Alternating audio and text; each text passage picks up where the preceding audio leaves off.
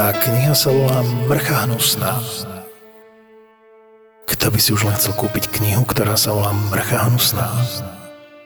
Knihu Mrcha hnusná nájdete v sieti knihkupectiev Pantarej.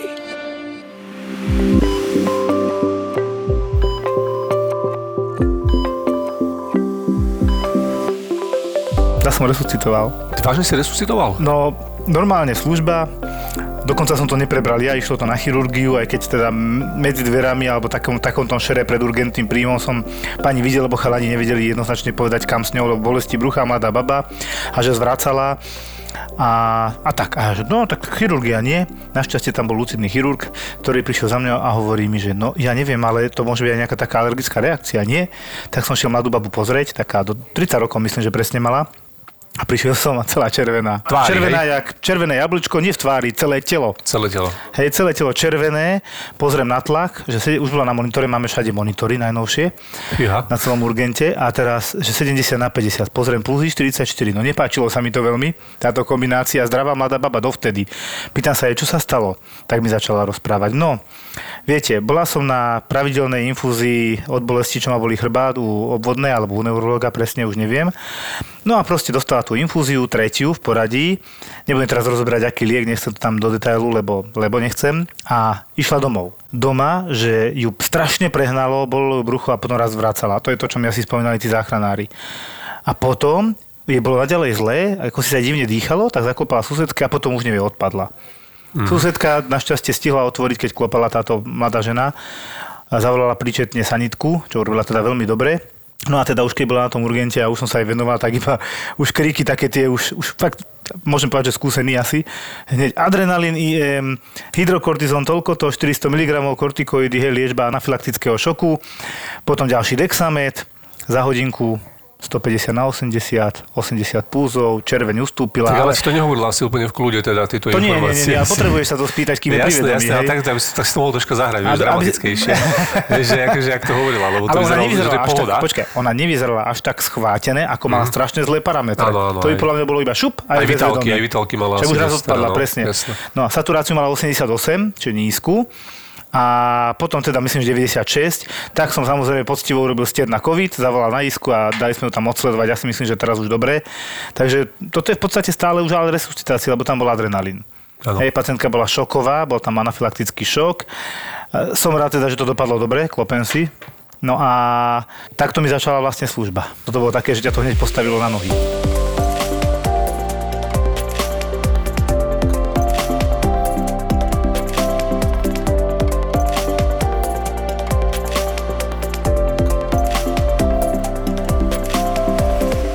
Dneska máme takú inú tému troška. Dával som to aj na Instagrame do storie, kde neviem, či si to Jožko videl, ty som nevidel. Zachytil som to. Zachytil si moje krásne tvorivé videá. Áno, áno, pozerám Tak ich. tam som ich dal a dal som tam aj anketku, že e, aký doktor príde.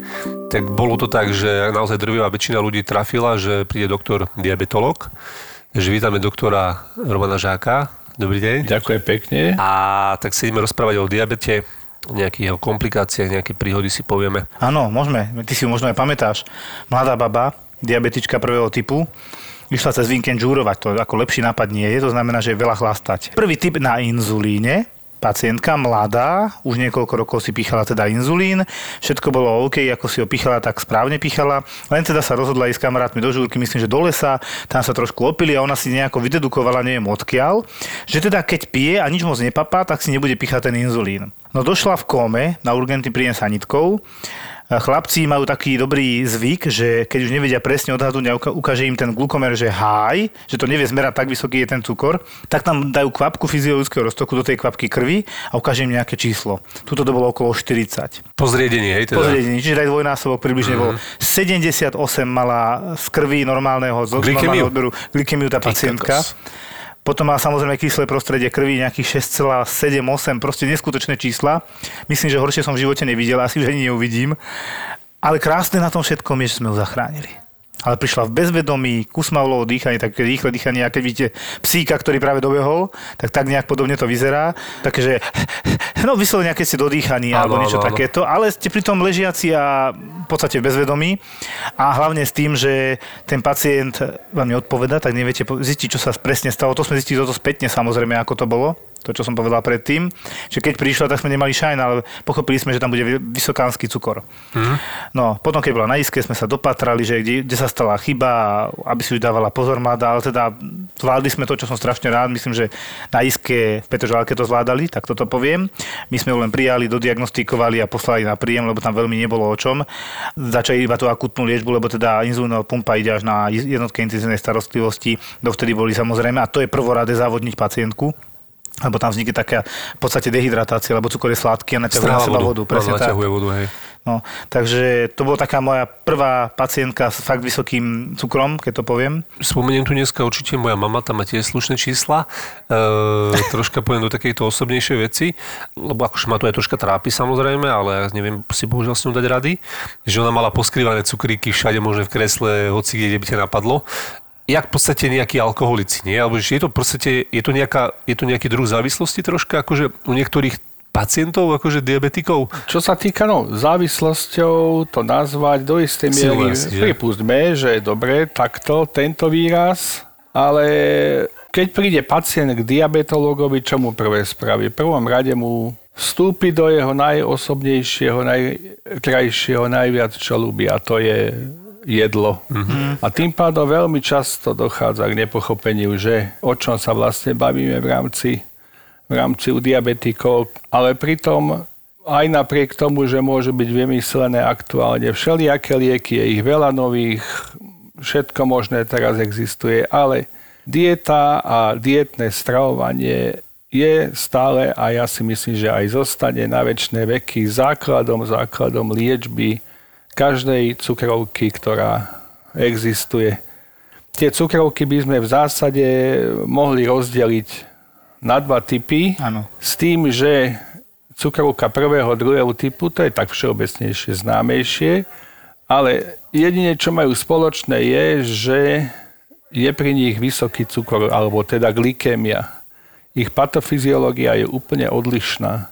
Cukrovka prvého typu obecne nazývaná, že mladých ľudí je autoimúnne ochorenie. Čo to je autoimúnne? Že vlastná imunita likviduje betabunky, ktoré tvoria inzulín v pankrease. To má pomerne rýchly vývoj, dochádza k chudnutiu, smedu a pacient veľmi často skončí v tzv. ketoacidóze. To je z nedostatku inzulínu dochádza k metabolickému rozvratu. No to je veľmi nebezpečný stav. Je to veľmi nebezpečný, je to život ohrozujúci ano. stav. Keď to porovnáme s cukrovkou druhého typu, tunak sú základné patofyziologické veci. A to je inzulínová rezistencia sa nazýva. To znamená, že uvedený inzulín, ktorý je v tele, nefunguje tak, ako má, nesplňa svoju biologickú úlohu, či v tukovom tkanive, či v svalovom tkanive alebo vôbec teda všeobecne nefunguje. Veľmi často u diabetikov druhého typu bývajú rastovké, trikratovké hodnoty inzulínu. A aj tak má chodiak vysoké glykémie. No. A s tým je spojená ďalšia vec, ktorá sa vyvíja a to je, že je porucha tvorby inzulínu. A tvorba inzulínu hlavne začína s tým, že skorá fáza tzv. tvorby inzulínu je úplne odstrihnutá a to je ten problém, čo každý diabetik veľmi dobre pozná, že má hneď po jedle najvyššie glykémie. Chuďatko zje skutočne, čo si myslí, že je dietné, však to nie je veľa. Hey, moja mama si myslela, že chleba iba zjedla, vieš, a to kým sa naučila, že len chleba no, nemá jesť, tak to, je to asi 5 rokov. A, že, a teraz som prestala jesť chleba a že už sme ten, znižil cukor, že už ten glikovaný hemoglobín sa znižil o, o 5, o 6, čo o 7. Meriame, áno. Hej, čo sa vlastne meria pri diabetikoch? Áno, tam ten základný princíp, že diabetické diety je, že vylúčenie alebo maximálne obmedzenie jednoduchých cukrov o čokoládach, keksíkoch bez pochyby. To je jedna to vec, to, to, to nemusíme rozoberať veľmi. Potom veľmi častou chybou sú sladké malinovky hmm. alebo džúsy. Na džuse je e, napísané, že je bez pridaného cukru, ale tam je ho dosť aj bez toho. Ano. Potom ďalšou vecou ovocie. Príde akcia v Lidli, kde banány sú lacnejšie, no a už to hneď to aj vidno. už to hneď to aj vidno, jak to pozvyšuje cukor a to je dosť častý problém, aspoň teda u diabetikov, ktorí chodia ku mne, že práve ovocie je najbolestivejšou zložkou dodržiavania diety. Áno, lebo oni si myslia, že v podstate, že sa zdravo Údajne ovocný cukor je na internete písané, že nezvyšuje glykémiu. No, takže zvyšuje. Hej. Takže ak vám tu je niekto hovoriť, tak zle hovorí. Všetci sme mali organickú chémiu, myslím, že aj na či nie aj na základnej škole, kde to je jasne vysvetlené, že aj zložitý cukor sa postupne degraduje a štiepí na úplne najjednoduchší cukor glukózu, ktorý telo potom využije ako energiu. No. Zase bez cukru by sme tu neboli, ako zase niektorí tvrdia, cukor je špatný, není, len treba s ním narábať opatrne ako s každou, v podstate všetko je otázka dávky, každý jed. A v tomto prípade pre toho diabetika je to fest prúser, lebo musí si dávať velikánsky pozor. A preto, ja to poviem nahlas, ako som videl, neraz diagnostikujeme na urgente pacientov, že 18 glykémia. No, ostanete tu, musíme vás dodiagnostikovať, povieš 30-ročnému silnejšiemu mužovi. On sa ťa pýta, ja nič sladké nejem, dám ti prísah pomaly. Predpokladáme, že to bude dvojka u vás, aj keď ste teda 30-ročný mladý, ale ste teda 120 kg, bohužiaľ. Že čo papáte? Tak povedal, že striedmo, normálne ovocie, zelenina, v podstate aj pečivo málinko. Neviem, či hovoril pravdu, ale potom zadrel, aby sa čo pijete? No, on ľubí kolu. Hovorím, kolu a koľko? A 2 litre denne dám. Hovorím, a vy sa čudujete? To je 250-300 gramov cukru každý Hej. deň. Si predstavte to, to, ten, ten kilový cukor a z toho tretinu denne do seba nasypete. Cestou vody. A to není ani voda v podstate, to je iba osladená voda. A potom sa čuduje, že po rokoch toto príde samozrejme, keď to do seba dlávi. Ale teraz prídeme ku klasickým raňajkám. Aké množstvo chleba či pečiva zjete, je otázka pre No jasné. pacienta. No, no, no, no. No. Jeden by neuveril, ale povie mi pacient, že však 5 krajcov a takéto veci, že Áno, sú... Fú, existujú takéto, aby jeden neveril, ale teda ale pekne od neho, tak nech zje aspoň 2, 2,5, polovicu. Už aj to je pokrok, pretože chuďák e, späť na jeden, no, mal by problém. Prídeme do obedu, večeri a tunak všetky rýžu, zemiaky, cestoviny. Menšie porcie. Dávajte si tak ako doteraz, ale tretinu z dávky, ktorú si dávate na tanier, necháte na tanieri. Takýmto spôsobom, takouto fintou dá sa to veľmi dobre odhadnúť a dá sa to aj potom nastaviť na tú dávku. Pretože každý pacient by mal mať glukomer, každý pacient by mal vedieť, čo je to postprandiálna glykémia a s tým, že hodinu po jedle budeme merať uvedenú glykémiu, keď mi ide cez 9, zoberiem to tak, niekto by mohol neviem, na túto hodnotu nejak všelijako, ale keď je u pacienta na tabletkách a na inzulíne, tá devina je, myslím si, číslo, ktoré je slušné, aby nezjedol viacej, aby ten cukor nestúpol cez 9. Áno. A tým pádom si nastaví množstvo jedla, ktoré môže zjesť. A tu odhalí jednu vec, že je veľmi zaujímavé, že stačia skutočne 2-3 kusance chleba a už nebude mať 8,5, ale už bude mať 11,5. Hej, ten chleba robí brutálne veľa. Chyby dietné nie sú o jedení zákuskov, ale o takýchto prístupoch k diete pri každom každučičkom jedle. Keď pôjdete na Milečičovu a zjete langoš, tak je po diete. Tak dobre, dáte si polku langošu, ale ty máte obed vybavený. Mal som jednu pani, ktorá normálne na mňa vyskočila, že ja jej nebudem zakazovať e, stravu, ktorú ona má rada a že nech čo si to dovolujem. No tak už čo už. nemal, nemal som jej na to, čo povedať. Hľadala niekoho, kto proste nebude obmedzovať. Hej, jasné, niekoho sa citát, nie? Rád a hodne žeru, na diety vám seru.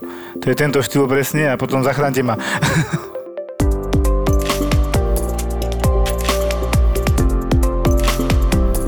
Mali tiež, to si ešte pamätám, som hovoril na tom urgente, e, na Antovskej a tam presne donesli nejakého, ale mladý chalan to bol okolo 20 rokov a mal tiež glykemiu, ja si pamätám, že 18 a on bol už v kóme, alebo bol diabetik prvého typu.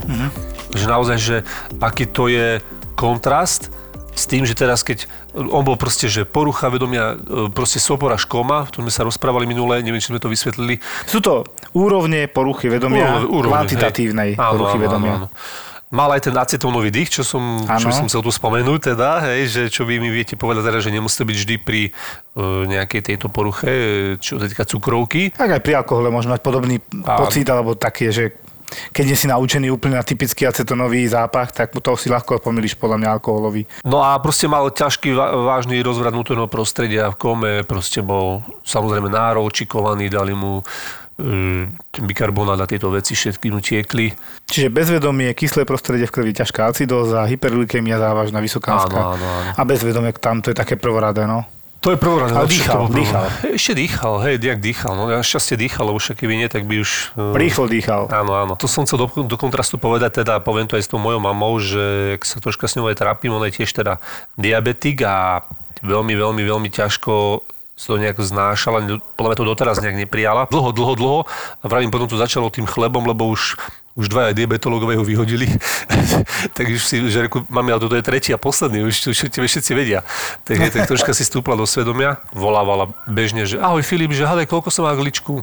Som sa nadýchol vždy dobre, že no, daj, ale že 33. No sme na tvári. Ja, tak ja, akože ja v Bratislave na vozvolenie, hej, ja úplne zbledol som. Teraz som nevedel, či už nevolám s doktorkou z Iskyny, ako, hej, že som taký bol stratený.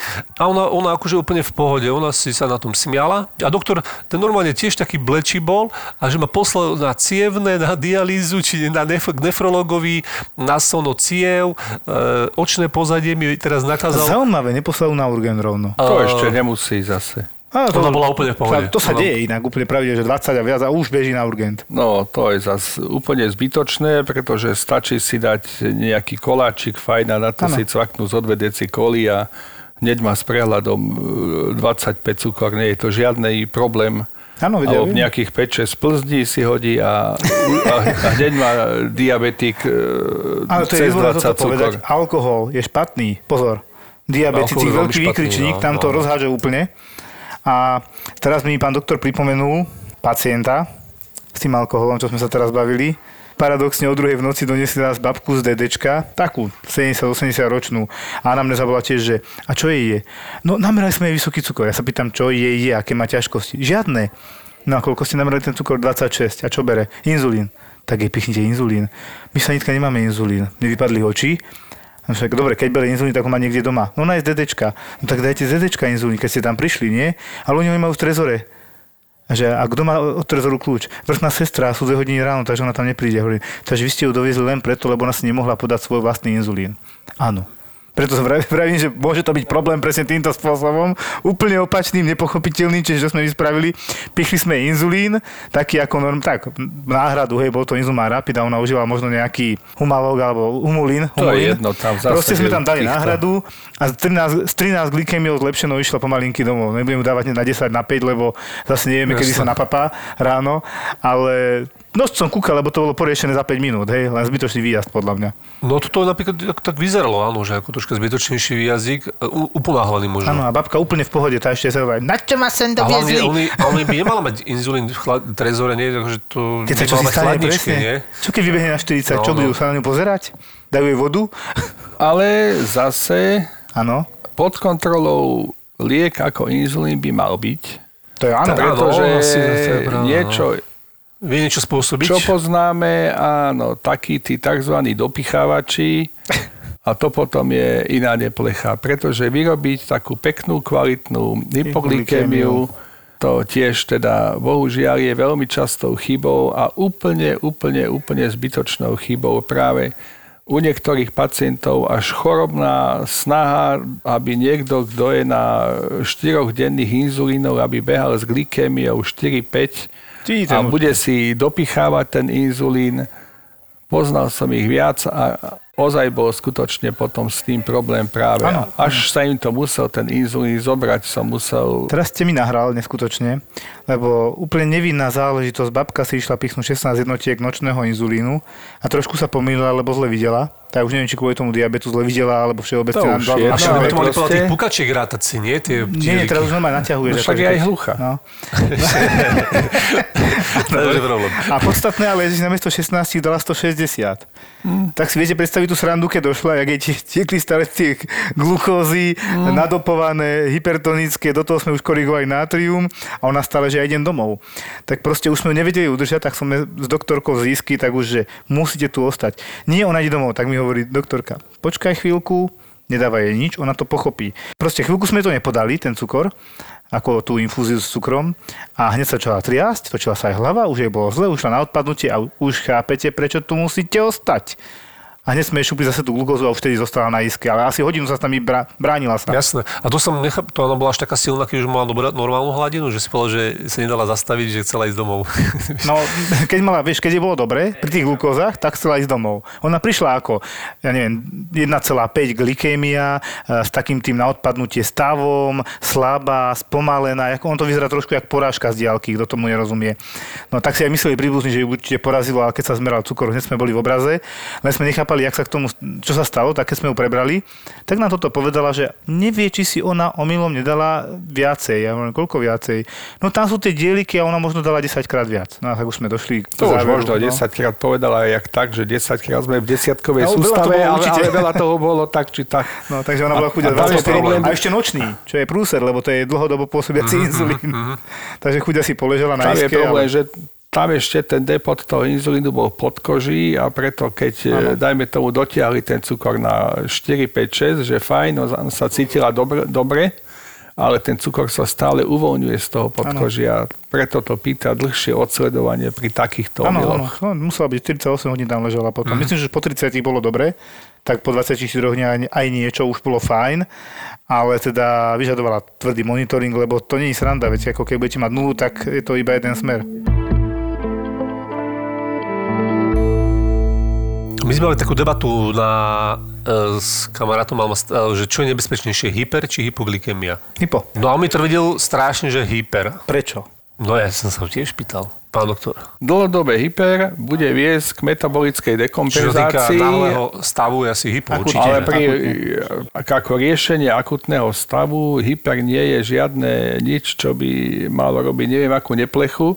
A tá hyper je dlhodobo z akého hľadiska? Je už, je už napríklad problém, je to môže mesiac, týždeň? Komplikácie, no. No však aj keď si, Akože takto, že dlhodobé, jasné, chronické, sa zhoršujú sa, jasné. keď si dá koláčiky, čo mu napiekla babka, alebo e, vianočku a zapije to grankom, tak má, hneď má hyper Jasné. o desiatej. Áno, áno, áno. A z toho robiť za zvedu, že to je život ohrozujúci stav, určite nie, len hypoglykemia môže byť stavom, ktorý vysko- vyslovene je schopný ohrozovať Daj svoj život. zdravotný stav a Tam je ešte život. jeden problém, uh, taký pojem, že prolongovaná hypoglykemia, to je hlavný problém, lebo to neurologovia to neznášajú to, lebo to končí u nich na oddeleniach. Akože všetci si myslia, že to je mozgový problém, ono to je v podstate mozgový problém, lebo ten mozog po určitom čase, keď máš takto nízke hladiny cukru dlhšiu dobu, jeho vypína s prepáčením.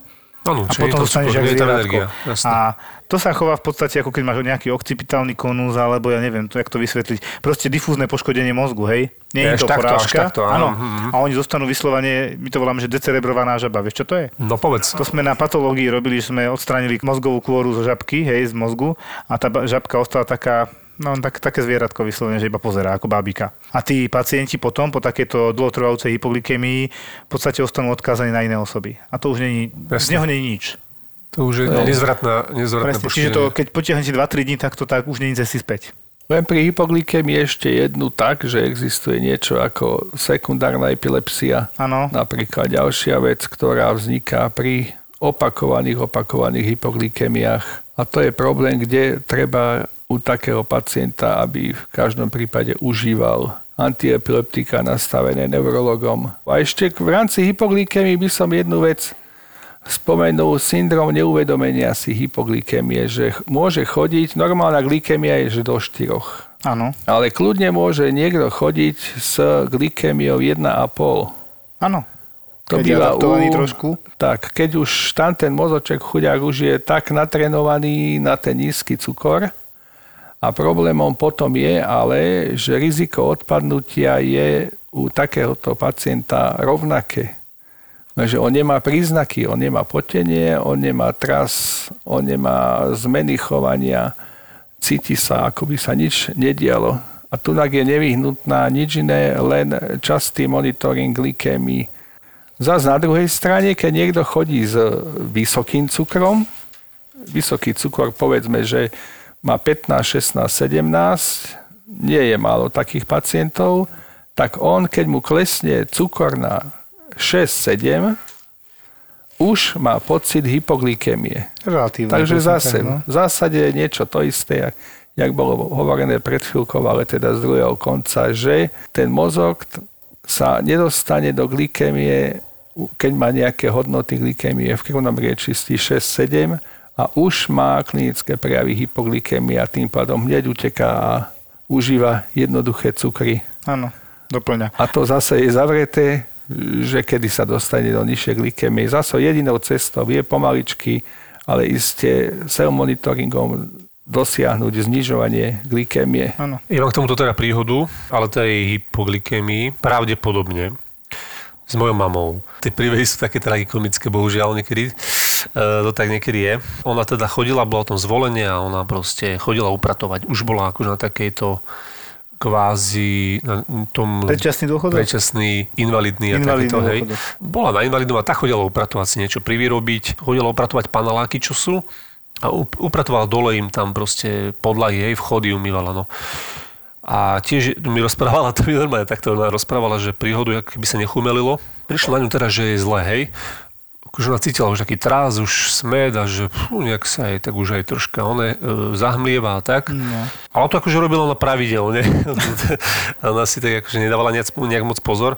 Tak si povedala, že dobrý nápad bude, aby si neublížila, čo bol asi dobrý nápad. Takže si láhnem. Tak dobre, tak si láhla. No lenže ona si láhla teraz v tom chode, kde sú schránky, ľudia chodia hore dole, vieš, do bytu. A z bytu e, za bieleho dňa proste, e, vieš, to prvé ťa napadne, že alkoholik, no tak ona si tam láhla a ona taký pekný, spokojný výraz. Ruky prekryžila jak truhle pomaly. Vedľa mala vedro s vodou, e, betlu, mokrú, hej. A tak si, a tak sa usmievala, a tak, že, a tak si predýchavala a tvárila sa ako, že nič, že ona tam není, že ona je vzduch. No lenže tí ľudia tam chodili, oni videli, že išiel pán z hora, pozdravili sa, išiel, zabudol si niečo, vracal sa, išiel dole, ona umývala, vracal sa teda a ona A už už zrazu ležala. tak ona, že pani, pani, že mám niečo? A ona úplne spokojom, najväčším, že nie, nie, že iba oddychujem. tak si vieš predstaviť, že zemi. normálne leto, zi- človek. leto či zima? To je dôležité. Leto, leto to Leto, bolo. dobre. Ale neviem, či aj v zime nemala takúto epizódku. Akože na to neriešila tú studenú podlahu. Možno, že som dala nejaký svetrík ešte navyše, ale v podstate to bolo. Ale tak našťastie obmieniala tie vchody eh, alebo na nešťastie tým pádom nepoznali, hej, a stále to bolo akože takéto historky. Dobre, ako to dopadlo? Volali niekto sanitku nakoniec? Nie, ona sa, ona sa z toho dostala. Či si dávala cukrík. Proste ona si nič nedala, vieš, ale proste, alebo si možno dala jablko a proste sa potom postavila, nejak sa doťapkala domov, lenže ona išla domov, čo trvá cesta pol hodinu, dve hodiny, vieš, každú chvíľu si sadla a takéto ona robí takéto harakiri ťahy. A ďalšie, čo má v oblúbe, veľmi, veľmi to milujem, to je podľa mňa už, to mi vy môžete teda potvrdiť, vyvrátiť, či dobre rozmýšľam. Proste voláva už keď je po funuse zase, hej, zase, hádaj, čo sa mi stalo. Že čo? No, že tak som si troška pospala. E, Že koľko? Že týždeň. týždeň si pospala. Lebo že, neviem čo je bolo, že jedného dňa začala vrácať, že málo predtým jedla, a lieky si si dávala normálne inzulín. Hej, hej. Veril si? Takže ne, nejedla, ale pichala si. Počkaj, a glukomer nič, to nezájem. Ona akože glukomer, tak keď prídem ja z Bratislavy dozvolená, tak si to tak zmeria, akože vidíš, dobrý mám, dobrý mám. Akože teraz už je lepšie na tom, hej, ale občas má takéto výpadky, že si nenavarí, alebo čo sa podarí. Je sama doma, takže je to také problematické, máme s ňou troška tomto veľký, dosť veľký problém. No a e, teda akože pospala si týždeň, e, predtým ale deň vracala a to, podľa, to si myslela, že bolo zle vlastne, že zo žečníku, ktorý má vyoperovaný, hej, e, že, že proste z toho je, že podrážila si žečník.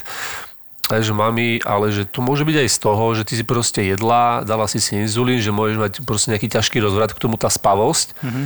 Chápeš, že proste ona pre mňa bola už, ja neviem, teda e, stav na isku pomaly možno, nie, alebo na nejaký monitoring vieš, vitálnych funkcií.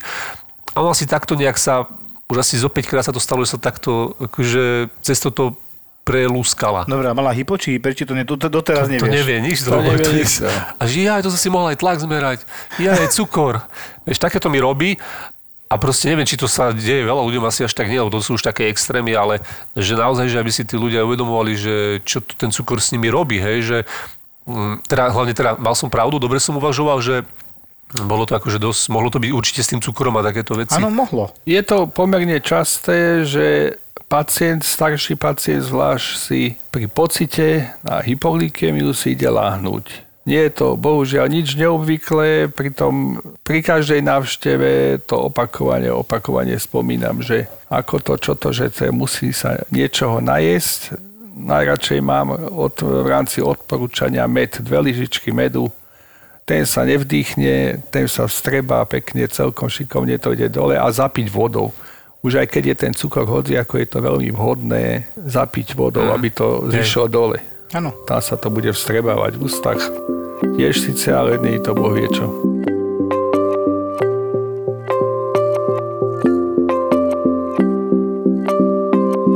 A mne sa najviac ešte ľúbim vetu, ja nemám doma glukomer, to by som najmä roztrhol, má 5 rokov cukrovku a on ti povie, že on nemá doma glukomer. Neviem ho používať.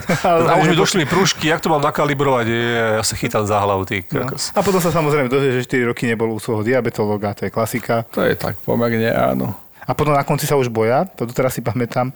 Ježiš, ten doktor, ten ma zabije, keď tam teraz, ja tam radšej nejdem. áno, áno, ešte to. On tam 3 roky nebol. Alebo že tesne pred tým odberom ten glikovaný hemoglobín, a tak oni že vraj pijú ocot, aby znížili proste, že vraj sú také triky. Neviem, je to pravda, že pijú no. pacienti ocot? Glikovaný hemoglobín je čo je, povedzme si najprv? Glikovaný hemoglobín neovplyvní ani tým, že bude jesť 2 dní čistú kapustu. Ale myslia si to, že to robia takéto triky? Myslia si to, keď idú na odbery, tak pacienti s láskou, niektorí teda odsod možno, s týmto som sa ja nestretol, ale že držia ohromnú dietu deň predtým, keď ano, idú na odber zo žily alebo vôbec odber. Aktuálnu glykemiu tým ovplyvniť môže, ale glikovaný hemoglobín nie, pretože tam je väzba na hemoglobín, časti hemoglobínu, ktorá je závislá na hodnote glykémie, ktorá je počas troch mesiacov. Preto glykovaný hemoglobín sa môže odobrať aj nalačno, aj po jedle. Dlhodobý marker. V podstate. Dlhodobý ukazovateľ, ako si sa vlastne staral, ako si, ako si dodržoval dietu. Čo si robil? Posledné 3 mesiace, hej? 3 mesiace, tak, tak 3 mesiace. Že? No, dobre, dajme tomu, že veľmi obrazne priemer, v žiadnom prípade to priemer nie je, každý biochemik by ma zjedol za tento výraz, ale e, nazvime to do istej miery dobre, že priemerom uh-huh. glykemii za 3 mesiace. Tak, ale toto zajedanie kyslou kapustou či uhorkami je pomerne bežné. A to tiež niekde čítali na internete, hej? Že nejak, ale to sa naučili v čakárni. Si hovoria medzi sebou? Áno, Recepty, to je, hej? áno. Ja by som jednou takou krátkou historkou prešiel na to, že mám ešte aj iné formy diabetu. Nebudeme teraz to tu komplikovať, že uh, lada a ďalšie tie také genetické, ale pôjdeme k tým častejším, sekundárnym. Teraz konkrétne poviem presne príbeh, že zase bezvedomie. Inak neznášame bezvedomie, lebo je to komplikované. Chýba vám tam tá anamnéza, čo je väčšina informácií, ktoré máte. A presne ti odovzdá chirurg pacientku a povie, nejedná sa o náhlu brušnú príhodu, je v bezvedomí, hlásené tam boli bolesti brucha, zvracanie. Tak zostane pacientku, má nejaký väčší zápal, 200-300 CRP mala. Mala sono brucha, tam nič moc, keďže bola silnejšia, tak na sonografii, ak vám robia to sondou a pozerajú brúško, tak mnoho častí orgánov, alebo aj cel, celé orgány prekryté plynom, tak boli zle hodnotiteľné. A teraz ste dostali pacientku a že hádaj čo je, je, ale ona je do nemocnice, není dobrá. A presne bolo kusmavlo, dýchanie, cukor bol nejakých 25, hovorím si, dobre, urobíme ABR, acidobazickú rovnováhu, či tam nie je tá acidóza. Počkal som na acidózu, myslel som frajer, že trafil trafil som to určite, netrafil. Tak znova, niečo tu nehrá. Takže ideme ďalej. Ešte raz tá anamnéza. Tak som sa zohnal papiere, volám príbuzným. Áno, bolo vracanie, bola bolesť brucha, teraz je v bezvedomí. Nedalo mi to, hovorím, no viete čo, poďme na CT, že ja už som zúfalý, tak bolo tam brucho, zbehneme brucho, hrudník, nájdeme zápal, možno nejaký absces, volá čo, neviem. Potom ma napadlo ešte dohlásiť určité testy, schválne ich nepoviem. Potom mi volá primárka CT.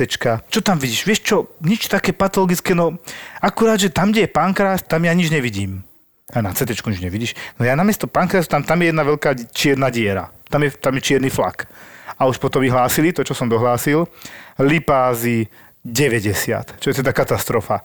Potom hlásili amylázy 60. A také čísla dávali a že ja už viem, čo je, je. Ona má hnusnú pankratitídu.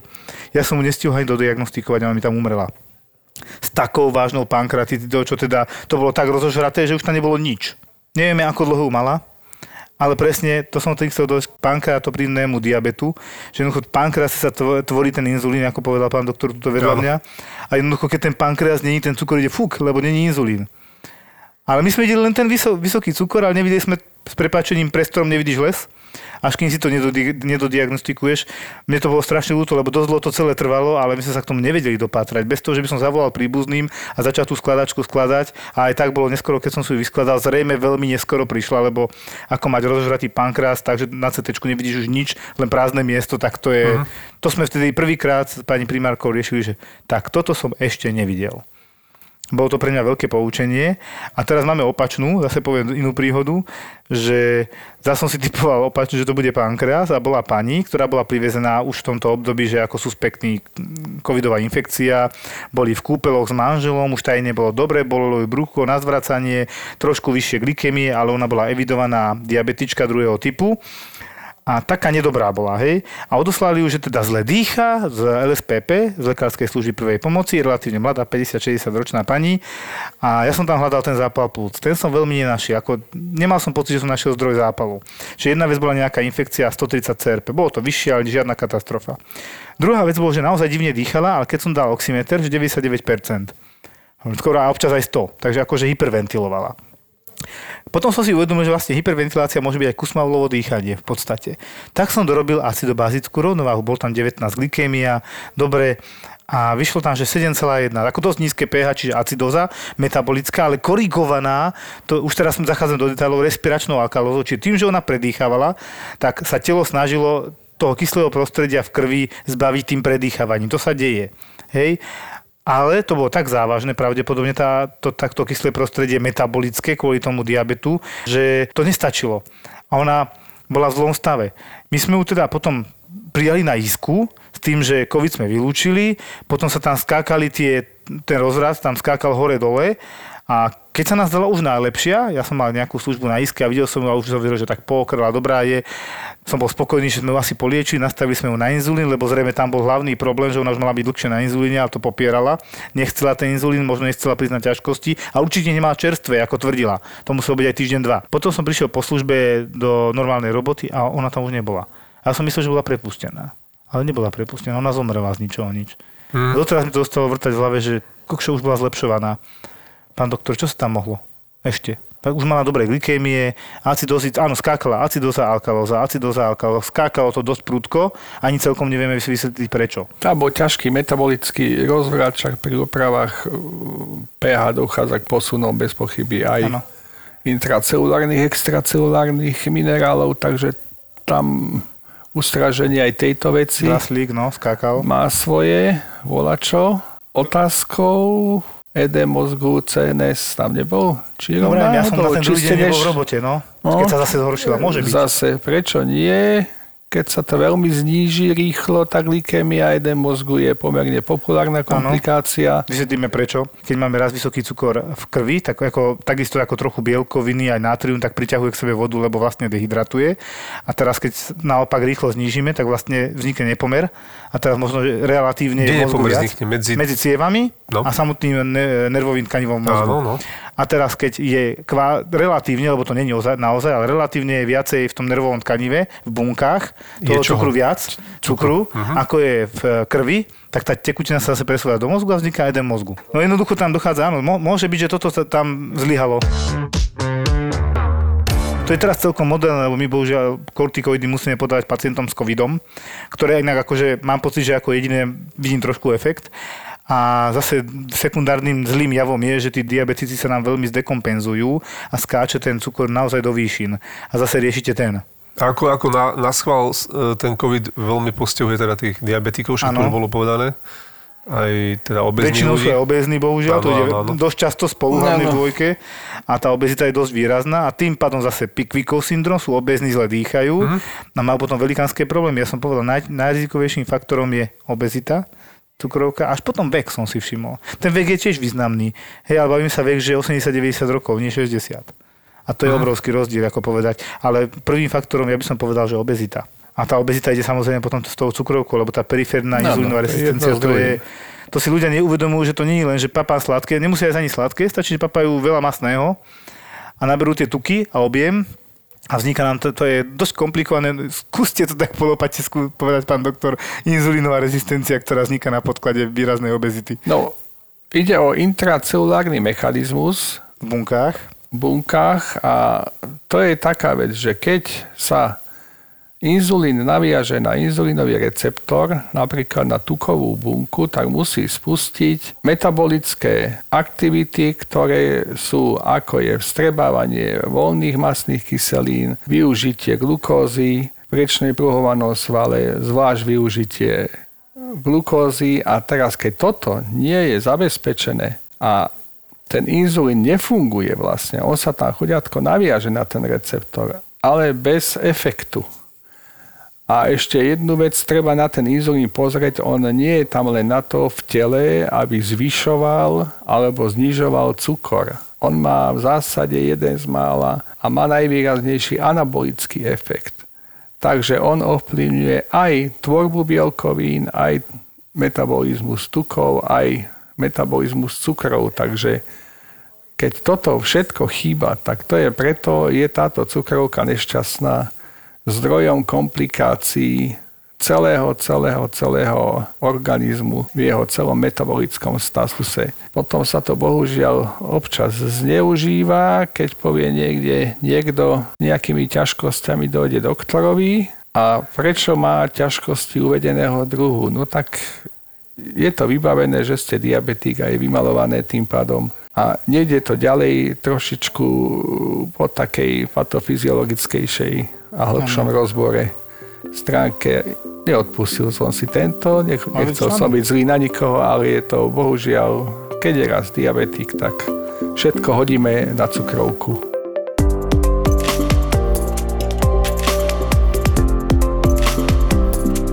Ja teraz poviem takú zásadnú otázku, či sa dá z cukrovky druhého typu vyliečiť. Ja si myslím, že nie, pretože čo sú faktory cukrovky? Prvá vec je obezita, ale rodinná anamnéza, ano. ktorá je veľmi významným rizikovým faktorom. Cukrovka nie je len druhého typu. Nie je len zvýšený cukor, ale je tam aj prísomnosť vysokého tlaku, kyseliny močovej, poruchy minerálov, poruchy cholesterolu, poruchy tukov. Výsledkom je urýchlená alebo teda akcelerovaná ateroskleróza. To sú tie infarkty, to sú tie všetky akcie, ktoré vedú... Nohy. Prečo sa to pýtam? Nohy ja tiež. na to odpoviem, lebo mám pacientku, ktorú si dobre pamätám, ešte z Petržalky a najskôr sme jej diagnostikovali cukrovku, mala takých 70 kg, ona bola malinká, takých 150 cm, čiže nadváha bola. Do toho mala vysoký tlak, novozistený tiež. A myslím, že aj nejakú tromboembolickú chorobu sme tam riešili, presne už neviem, ale podstatné bolo toto. A táto osoba sa mi vrátila o nejaký rok a pol s tým, že prišla ako hypoglykemia, nízky cukor. A ona brala normálne už lieky na tlak, na cukor a tak ďalej. Ja som najskôr nespoznal a potom tá pani hovorí, pamätáte si ma, pán doktor? No ja som tu kedysi bola, v tej ste mi zdiagnostikovali a strašne ste ma tlačili do nemocnice a som nechcela ostať, že ja to zvládnem a že schudnem, zhodím, tak ja behávam 12 km denne Postivo dobre sa stravujem, mám v tejto chvíli 40 kg, schudla cieľene a teraz mám takéto problémy, že mám cukor tak 3, 2, po 3 a takto, tak preto to riešim a aj tlak mi strašne klesol. Nie, na čo sa tie lieky vyhodiť? Hovorím, no môžem vám úprimne povedať, že ste prvá, kde toto musíme vykonať, lebo je to evidentné, že to treba urobiť. A ja som považoval za prvú osobu na svete, ktorá toto dokázala. Netvrdím, že je vyliečená, ale výrazne si pomohla, ale že veľmi výrazne. Preto som sa takto spýtal. Áno, priamo. toto existuje, že keď pacient schudne 20, 25, 15 kg, dojde k tomu, že je možné normálne vysadiť tabletky na cukrovku. Tak. Dokonca nutné možno. Až je, a je to vhodné, aby potom nebehal z 3,5 bez pochyby, Takisto treba upravovať liečbu na hypertenziu. Áno. Pretože na čo bude chodiť z 90 na 60, ano, tiež to nie je najlepší nápad. Takže no, však od toho sú kontroly u doktora kontrolami, tak. aby teda reagovali na aktuálny stav, ktorý je. Takže skutočne úpravou nadmotnosti možno až takýmto spôsobom riešiť terapiu či hypertenzie, alebo teda cukrovky. Áno ale bola tu otázka, že či sa vie vyliečiť. Nevie vyliečiť, pretože priberie a bude mať ten cukor 15 znovu. To, čo ja hovorím niektorým pacientom, keď sa nás pýtajú, že ja som si myslel, keď prídem doktorovi, tak väčšinu ochorení vie vyliečiť. A odpovede nevie. Vieme vyliečiť infekčné ochorenia, aj to iba nie, nie všetky. A bohužiaľ len cca 10% vieme nejakým spôsobom vyliečiť. Napríklad máš zápal plúc streptokokový, tak zabijeme streptokoka antibiotikami, asi de facto vyliečený, hoci ho môže dostať znovu, ale v tej chvíli si vyliečený. Ale diagnostikujeme ti cukrovku a väčšinou už nepovieme, že ti ju druhýkrát diagnostikujeme, tretíkrát diagnostikujeme, toto sa nestane. Mm. Toto je aj s hypertenziou, obezitou, ischemickou chorobou srdca, všetky tými internými našimi diagnózami, kde si nevieme pomôcť, alebo štítna žľaza a väčšinou to je doživotná liečba. Za výbornej spolupráce je tá choroba tak pod kontrolou, že si žiješ kvalitný život. Pri skutočne dodržiavaní jak stravy, tak režimu a redukciou hmotnosti existuje také, videl som to na vlastné oči, že pacient nie len, že zníženie dávkovaného inzulínu až môže prísť k vysadeniu inzulínu a že zostane len na perorálnych antidiabetikách. Preto som to neodpustil, pretože je to veľmi častá otázka u diabetikov, čo ano. chodia do ambulancie, že či sa niekedy môžu zbaviť inzulínu. Či sa jasné. Takže môžu, len, no, len netýka sa to diabetikov prvého typu. Jak bolo spomínané na začiatku, že majú chudiaci skantrené betabunky, ktoré tvoria inzulín. Tam takéto volá, čo si neexistuje. Ja si myslím, že takú najhoršiu komplikáciu, čo si pacient vie predstaviť teraz, takú rukolapnú, je to, čo zažívam, zažívali sme aj s Filipom a zažívame doteraz, že teda nejak dva dní sa neosprchujú, potom pozrú dole na palček a možno aj na celú nohu a ona mm. je nejaká čierna. A on to chudák necíti, lebo už má neuropatiu, už tie nervové bunky majú svoje za sebou z, toho, z tej cukrovky. Áno, Filip? Ja som istú dobu chodil ešte popri tej dialýze ára a centrálnom príjme a neviem čom všetkom, kde som stihol tak e, robiť, tak e, robil som aj adosku chvíľku. Počkaj, adosku vysvetlíme, čo to je. No. Agentúra domácej ošetrovateľskej služby starostlivosti. Alebo Chodili čo? ste dávať infúzie domov? Nie, infúzie, vieš čo, ošetrovať nohy väčšinou, presne nohy? takéto diabetické. A tak môžu aj, aj infúzie nohy, dobre. To neboli pekné zábery, jasné, to, ale jedna bola taká naozaj pamätná situácia. Chodil si na lačno, hej? a nie, akože to, akože to není problém, zase nemal som s tým problém, ale bolo to naozaj pekne, mali niektoré dokantrené nohy chudáci ale jeden bol taký naozaj, že to bolo, to, to, to by som nebol povedal naozaj, že čo som urobil tam zle. A ja som teda chodil k nemu, ušetroval som mu to tým e, včelým voskom, medom, alebo či teraz taký... Propolis? propolis, aj proste Všetko sú teraz možné. tie možné veci. Všetko možné. Teraz. A dával som mu to, mal tam už nejakú nekrózu, mal tam odstrihnuté nejaké už chirurgické zákroky, na nejaký palec mal odstrihnutý alebo také. A chceli ísť do Ameriky za svojou rodinou, a strašne, strašne sa snažil, aby sa mu to zahojilo. Tak sme skúšali všetko. Aj sa mu to pomalili, ale naozaj pomaly zlepšovalo, naozaj, že mesiac, dva, pol rok, alebo tak. Proste, že nevedel sa, nevedel sa tam dostať. Hej, dajme, že dlho naozaj. A on e, jedného dňa, prídem za ním teda, a hovorím mu, že tak skúste že... A repik ste skúšali? Že nie, že však to je také úplne, že tak to skúšajte, aj to si nie, že daj, namačajte si do repiku, no však nohu, akože sme skúšali, hľadali, že niekedy najjednoduchšie riešenia sú tie najlepšie, jak ano, človek ano. povie. No, tak on to aj vyskúšal, lenže vlastne keď som prišiel na druhý deň, alebo o dva dní, alebo každý druhý deň som chodil, tak on ma privítol, že jo, čo sa stalo, no že asi do tej Ameriky nepôjdem ja tak skoro. A že čo? No, že ja som si to namočil, jak ste hovoril, že do toho repíku. Lenže ja, viete, jak som si to ja uvaril, tak ja som, si to, ja som si to tam položil a ja som nič necítil, a potom som vytiahol a mm. vyzerá, vyzerá tá noha úplne červená. No tak ona bola už čierna, keď som prišiel. On si ju spálil? On si totálne, proste on si, tým, že bol diabetik, necítil, mal tam tie nervy odpálené. Mm vôbec necítil, že má tú nohu vo vriacej vode, akože by to ale ani nenapadlo, že to povedať, že pani, ale počkajte, kým sa vám vychladí voda, hej. Čiže ja som si to nevedel teraz, ty, toto si mám vyčítať, akože ja som si to teda akože, ne, vieš, akože nechcel pripustiť, lebo to ma naozaj mrzelo. Starali sme sa, že do tej Ameriky, že už fakt už doktor mu tam strihal každý týždeň pomaly a ošetroval a on toto urobil nakoniec, že on si to ponorí do vriacej vody s repikom, No taká nekroza, že išiel samozrejme, hneď som hovoril, ty kokos, tak toto na chirurgiu a to sa bude asi musieť toto akože riešiť. To bol prúser, no. no to, bolo to sa už tak ľahko nezahojí. No áno, čo sa týka e, zvlášť tieto nohy, rovna dneska som e, mi ukázal, pán už odchádzal, že teda, ale že ukáže vám pán doktor, no ukážte, čo to je ako. Palec chuďak môj, no reku, tento už je pekne opuchnutý, všetko, aj chveru chirurgovi, aj to skončilo na zinate, ošetrené lokálne No a uvidíme, ako to kontrola bude. Bol akože čierny, alebo O čo dva bol? dní nebol čierny Ešte ešte, čierny, ale to je chlapík, ktorý dlhodobo moc nevenuje pozornosť svojmu ochoreniu. Už na druhej nohe už nejaký ten prštek je zobratý a tunak to už začína a to už je tak problém. Tam už bývajú tie cievy, aj tie nervy už a keď niekto si nedáva pozor na toto, Že potom to už nedobehne, lebo už, už sú už tie zmeny nezvratné. A už keď- myslia, že áno, a a- však potom zaberiem, no nezabereš, už ty musíš Že začať teraz po začne začiatku. držať dietu Áno, od už neskoro. A toto oni sa potom krajú, jak, my tomu hovoríme, že jak salama. Hej, že, že ideš prštek, chodidlo, proste predkolenie, až skončíš na stehne veľakrát a si fakt za to môžu sami. No. Vieš, to je najhorší problém, že už keď majú mnoho početné komplikácie, tak necítia tú bolesť, zle vidia, nejako často alebo málo chodia močiť, lebo už No, necítia tú bolesť, ale zase majú tie neo, polineuropatie, nie? tie bolesti. Však z toho, z toho, no, ale no, no, no, z no. toho. Môžeme ešte presne parestézy, že im trpnú tie ruky, Áno, nohy. to. A dokonca aj horšie veci sú. A čo je teda najhoršie, čo sa týka rizikovosti, tak teda zrazeniny, kade tade môžu vznikať, Obličky, infarkty, tromboembolické, ďalšia vec. všetko možné. A teraz si vezmi, že on keď má infarkt, on nemusí mať typickú bolesť. Áno, On ti príde, že sa mu nejak divne dýcha. áno, áno. Nemá typickú bolesť na hrudníku ako pri infarte. Áno. Čiže on väčšinou príde neskoro, väčšinou prídu neskoro, keď už je infarkt prekonaný niekoľko dní a už prídu so zlyhaním srdca, lebo sa dusia, to už vidia a cítia, hej.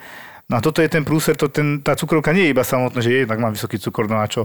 To je problém, že tak máte dlho vysoký cukor, no a čo? Máte už keli aj nervy, e, oči, obličky a za chvíľku budeme, krajať nohy. cievy, Toto je ten áno. problém.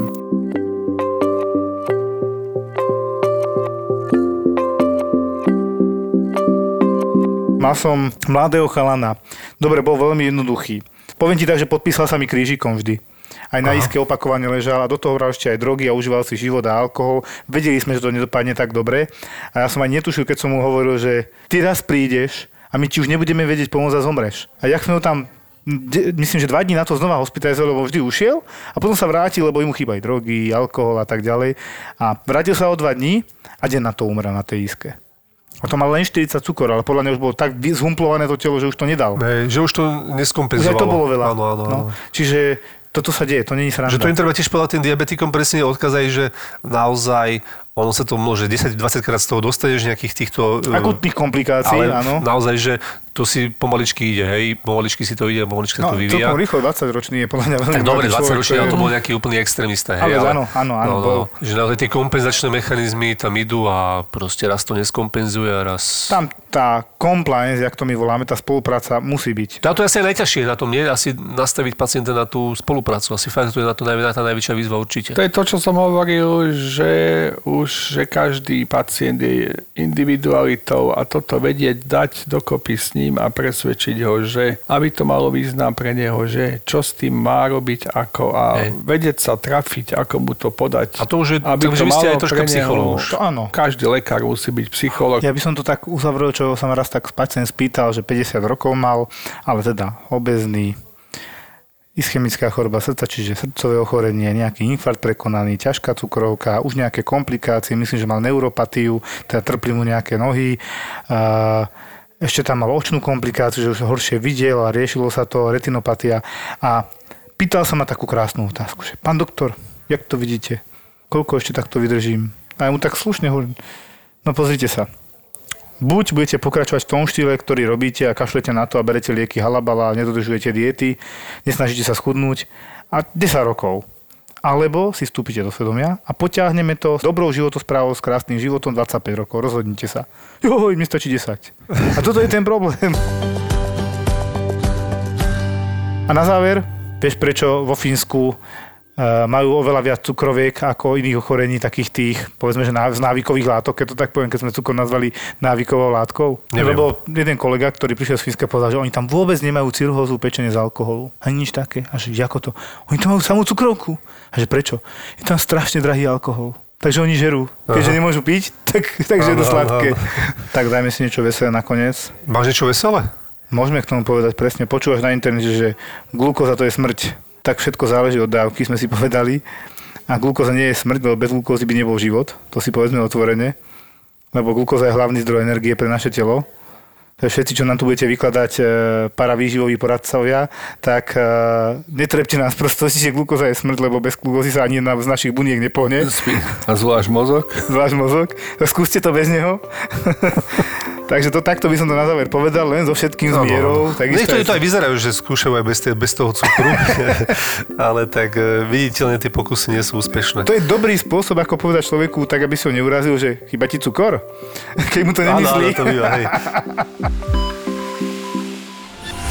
Ešte tu pre vás niečo máme a vy si teraz určite hovoríte, to bude reklama. je aj nie. Čaute, ja som Maťo, polovica ZAPO, zábava v podcastoch. Máme pre vás dva typy na vianočné darčeky. A je to vlastne taký náš revanš dvom vzácným ľuďom, ktorí nám pomáhajú už nejakú dobu a nechcú za to peniaze. Tak sme si s Palinom povedali, že ich spomenieme. Palinko, poď. Prvý je spisovateľ Dušan Budzak, ktorý nám veľmi pomáha s podcastom Vražedné psyché. On preklápa príbehy vrahov do literárnej podoby, aby sme to potom s hercami mohli nahrať. Oslovili sme ho preto, lebo má za sebou ako autor niekoľko úspešných kníh kriminálnych thrillerov, ktoré sa odohrávajú na Slovensku. Napríklad Údolie, Štít cen alebo Rozprávkár. No a teraz mu vyšla novinka. Kniha sa volá Mrcha hnusná. Dušan trochu zmenil žáner, lebo teraz je to vtipná a láskavá kniha s pomerne netradičným humorom, taká e, ako sa to tam píše, že rozprávka pre dospelých. Bývalá kolegyňa, ktorá ju čítala, mi hovorila, že človek tú knihu číta, smeje sa, plače, má pocit, že presne vie, ako to dopadne a zrazu všetko je úplne inak. No a druhý človek, ktorému chceme veľmi poďakovať, je Maťova sestra. Uh, hej, moja segra má v Prešove malý, rozkošný obchodík s kreatívnymi potrebami. Vždy, keď som tam, keď vojdem dovnútra, tak si hovorím, to je taký zvláštny pocit, úplne iný ako, ako kdekoľvek inde na svete že to také útulné, malinké, je tam veľa tepla, lásky, takého pocitu, že je človek doma a pritom je v obchode, hej. No a okrem toho nám pomáha už nejaký mesiac s webom a s e-shopom, lebo je šikovná, teda s merčom pre naše podcasty, ktorý si budete môcť čoskoro objednať. Úplne sme to nestihli pred Vianocami, e, ale to nevadí. Radšej nech je to tip-top, kvalitné, pekné a nech sa to dá zaplatiť kartou a tak ďalej. No a Katka má vo svojom e-shope, moja reproma, je také ako to povedať, hovadinky a prekotinky pre baby, ktoré sa doma rady hrajkajú, to znie čudne. No farbia, lepia, vystrihujú, navliekajú, dekorujú, možno, možno to rady robíte. A, a má tam aj také pekné dekorácie na Vianoce.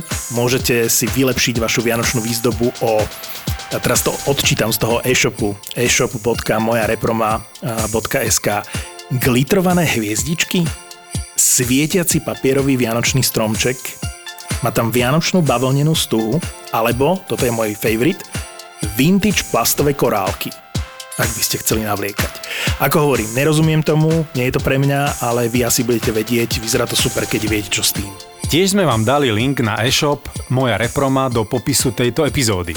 Ak by ste mali záujem dozdobiť si Vianoce na poslednú chvíľu. Keď si to teraz objednáte, obratom vám to Katka zabalí a pošle. Do Vianoc stíhate určite. Takže Katka Dušan, e, ďakujeme za všetko, čo pre nás robíte a všetkým vám prajeme krásne Vianoce. Veselé Vianoce. Zapo.